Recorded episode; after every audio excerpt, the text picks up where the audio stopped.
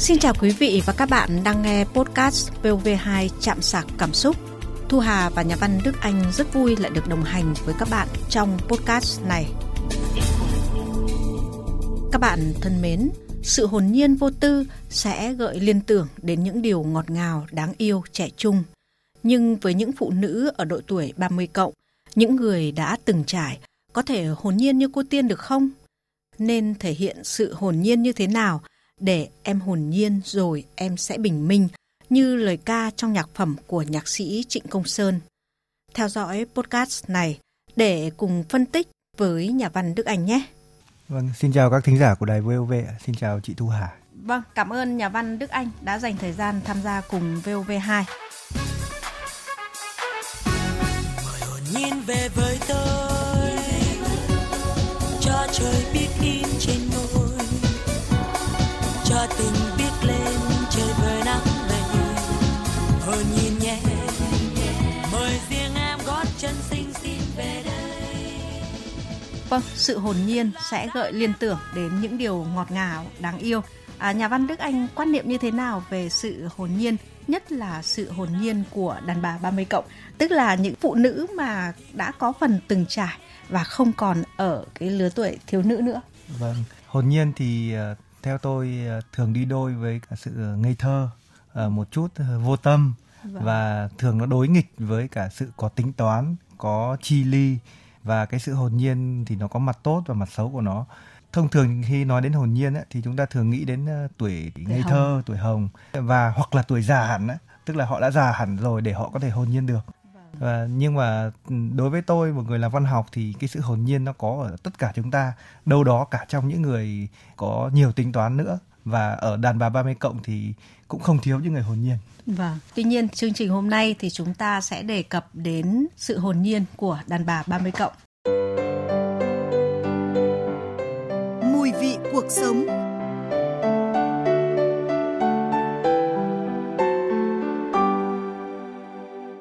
Các bạn thân mến, nhà văn Đức Anh vừa đưa ra quan điểm và những suy nghĩ của mình về sự hồn nhiên, đặc biệt là sự hồn nhiên của phụ nữ.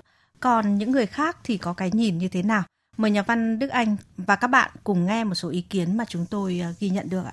Tôi thấy những người hồn nhiên đáng yêu mà. Điều tôi ấn tượng nhất với cả những người hồn nhiên là họ nhí nhảnh, vui tươi. Những năng lượng họ tỏa ra tạo tôi cảm giác thấy họ khá là dễ gần, dễ hoạt đồng. Và một điểm nữa tôi thích của người hồn nhiên là họ rất biết cách xoa dịu bầu không khí và làm cho mọi người cảm thấy rất vui vẻ. Tôi thấy những người hồn nhiên chính là gia vị làm cho cuộc sống trở nên thú vị hơn. Mình cũng thấy những người hồn nhiên thì dễ gần, mọi người hòa đồng, với cả là ví dụ trong một nhóm mà có người hồn nhiên ấy, thì bầu không khí nó sẽ thoải mái hơn. Người hồn nhiên thì mình thấy là người ta dễ dàng chia sẻ suy nghĩ hay là những cái cảm xúc của mình cho người khác ấy. Và người ta có thể dễ nói được là bây giờ người ta đang cảm thấy như nào. Cái đấy là cái điều mà rất nhiều người khó nói. Nhưng mà mình thấy không dễ để có thể sống được hồn nhiên đâu. Nếu mà những người phụ nữ hồn nhiên thì người ta nghĩ mọi thứ nó đơn giản hơn ấy, cũng không cầu kỳ tính toán gì cả. Nếu mà hồn nhiên ấy thì cũng sẽ ít gặp những cái ác cảm của người khác hơn.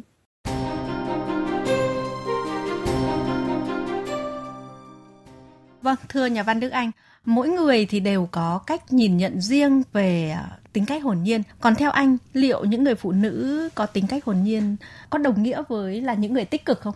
Tất nhiên là hồn nhiên thì là sẽ đi đôi với tích cực rồi, vì hồn nhiên chính là sự mà không tính toán, một trao niềm tin một cách gọi là vô cầu. Đương nhiên là nó gắn với sự tích cực được. Nhưng mà ở đây thì chúng ta sẽ lăn tăn một chút về cái việc là hồn nhiên một cách bản năng, hay là cái sự hồn nhiên đó có được là do đã hiểu ra là không cần phải tính toán quá nhiều rồi. Vâng. Theo tôi thì cả hai cái điều đấy đều chủ yếu là mặt tích cực. Nhưng mà cái sự hồn nhiên về mặt bản năng ấy, thì nó sẽ đâu đó nó sẽ có một chút gọi là vô tâm, và nó sẽ có những mặt trái nhất định của nó.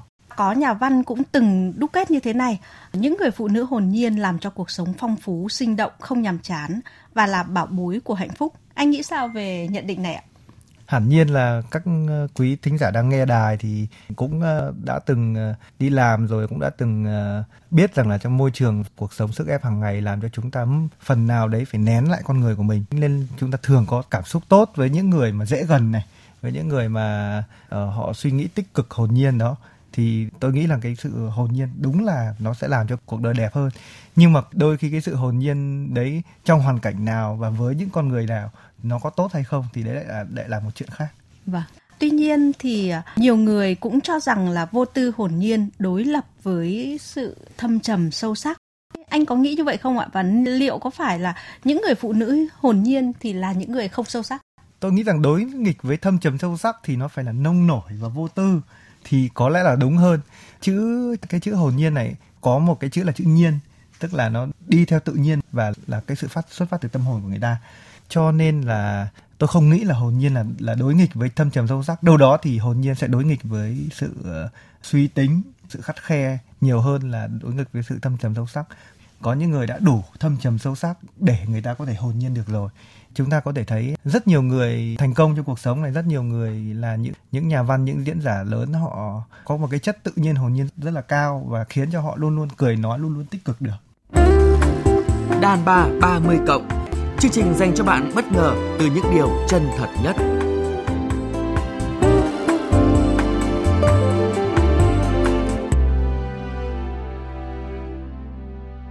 Các bạn thân mến, như phân tích của nhà văn Đức Anh, hồn nhiên vô tư mang lại những giá trị tích cực khiến cuộc sống vui tươi, lạc quan hơn.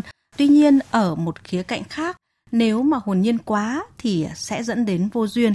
Mà giới trẻ thì hay nói là hồn nhiên như cô Tiền đấy ạ. Trong cuộc sống thì xảy ra không ít những câu chuyện dở khóc dở cười với những cô nàng có tính hồn nhiên như cô Tiền. Vợ tôi nó nhiều khi rất chi là hồn nhiên.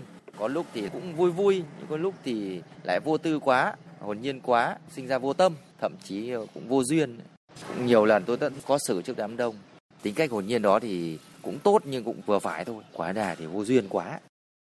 Vợ em chính xác là một kiểu hồn nhiên như thế đấy. Đặc biệt là sau khi sinh xong thì còn nhiều cái tình huống hồn nhiên quá mức, bởi vì cô ấy rất hay quên, nên là còn nhiều cái tình huống rất là xấu hổ. Thực ra thì cái trường hợp như thế này thì ở ngoài cuộc sống rất là nhiều.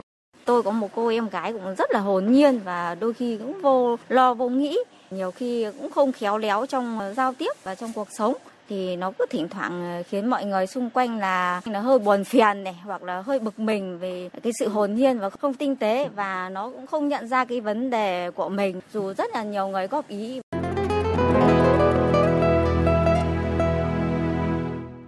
Thưa nhà văn Đức Anh, đôi khi hồn nhiên quá hóa vô duyên, xem ra ranh giới giữa hai trạng thái này khá là mong manh.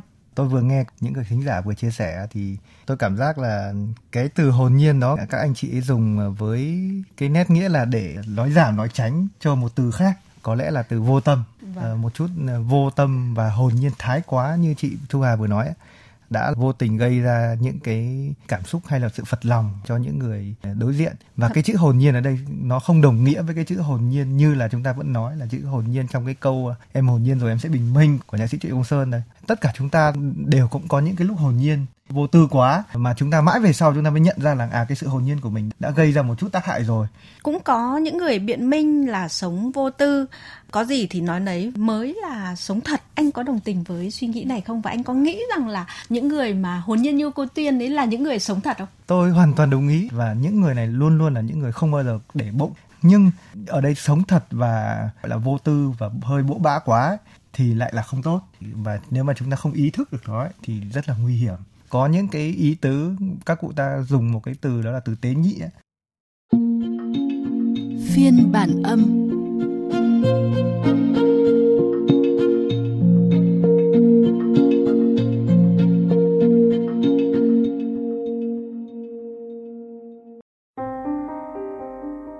Chồng tôi được đánh giá là mẫu người đàn ông lý tưởng bởi vừa cao giáo đẹp trai lại vừa giỏi kiếm tiền, và tôi cũng được coi là xứng đôi vừa lứa với anh về ngoại hình, không sắc nước hương trời nhưng cũng khá ưa nhìn, dong dỏng cao, da trắng, mắt sáng.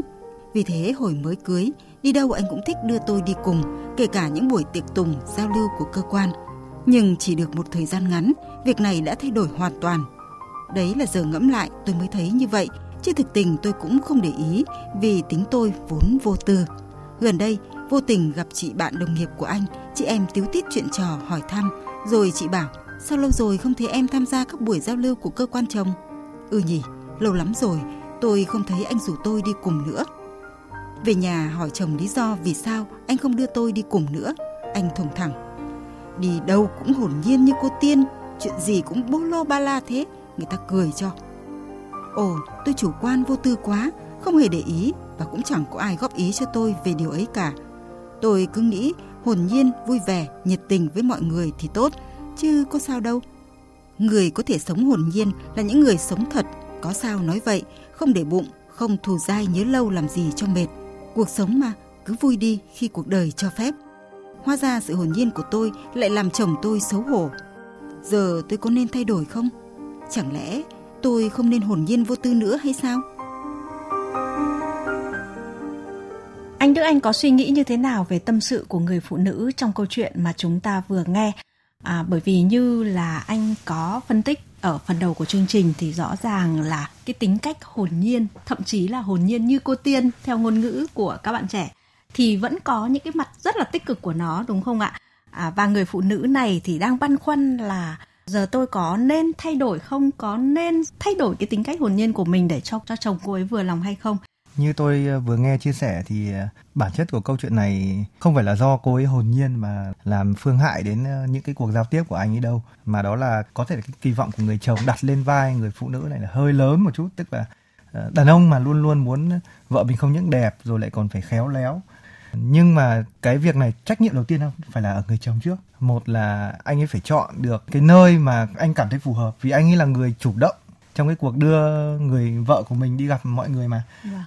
Hai nữa là trước khi đi thì hai vợ chồng trao đổi một chút, dặn dò nhau thế nào đấy. Đã lấy nhau rồi thì biết rõ tính cách của nhau rồi, chứ không phải đến bây giờ mới trách móc. Và nữa, ngay sau khi có vấn đề xảy ra thì anh phải nói luôn với người vợ của mình, chứ không phải là im lặng và không góp ý gì cho người vợ, mà đến một thời gian sau người vợ phải hỏi thì anh ấy mới trả lời. Thì đây tôi nghĩ là chắc chắn là trách nhiệm là ở người chồng.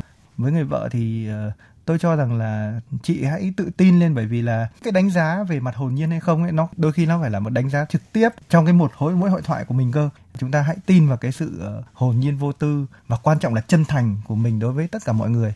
Đừng thay đổi cái sự chân thành ấy. Trong thực tế thì khá là nhiều người lại quan niệm rằng là hồn nhiên như cô tiên là bản tính rất là khó thay đổi, có góp ý cũng không giải quyết được gì. Là người viết và với những cái trải nghiệm quan sát của mình thì anh có đồng tình không, và phải chăng khi mà sống chung với những người hồn nhiên không thay đổi được thì chúng ta phải chấp nhận, thưa anh? Tôi luôn có một cái nguyên tắc trong cuộc sống, đó là không góp ý được thì sẽ phải chỉnh, và không chỉnh được thì sẽ phải uốn, mà không uốn nắn được nữa thì sẽ chấp nhận. Nhưng mà trong cái sự chấp nhận ấy thì sẽ có những cái điều mà chúng ta sẽ bắt buộc phải khéo léo để sắp xếp. Nghĩa là chúng ta phải nỗ lực để thay đổi đã, vâng, sau đó mới chấp nhận. Vâng, đúng rồi, chúng ta phải nỗ lực để thay đổi đã. Tôi luôn luôn lấy cái điều đó làm kim chỉ nam trong cái cuộc sống của mình.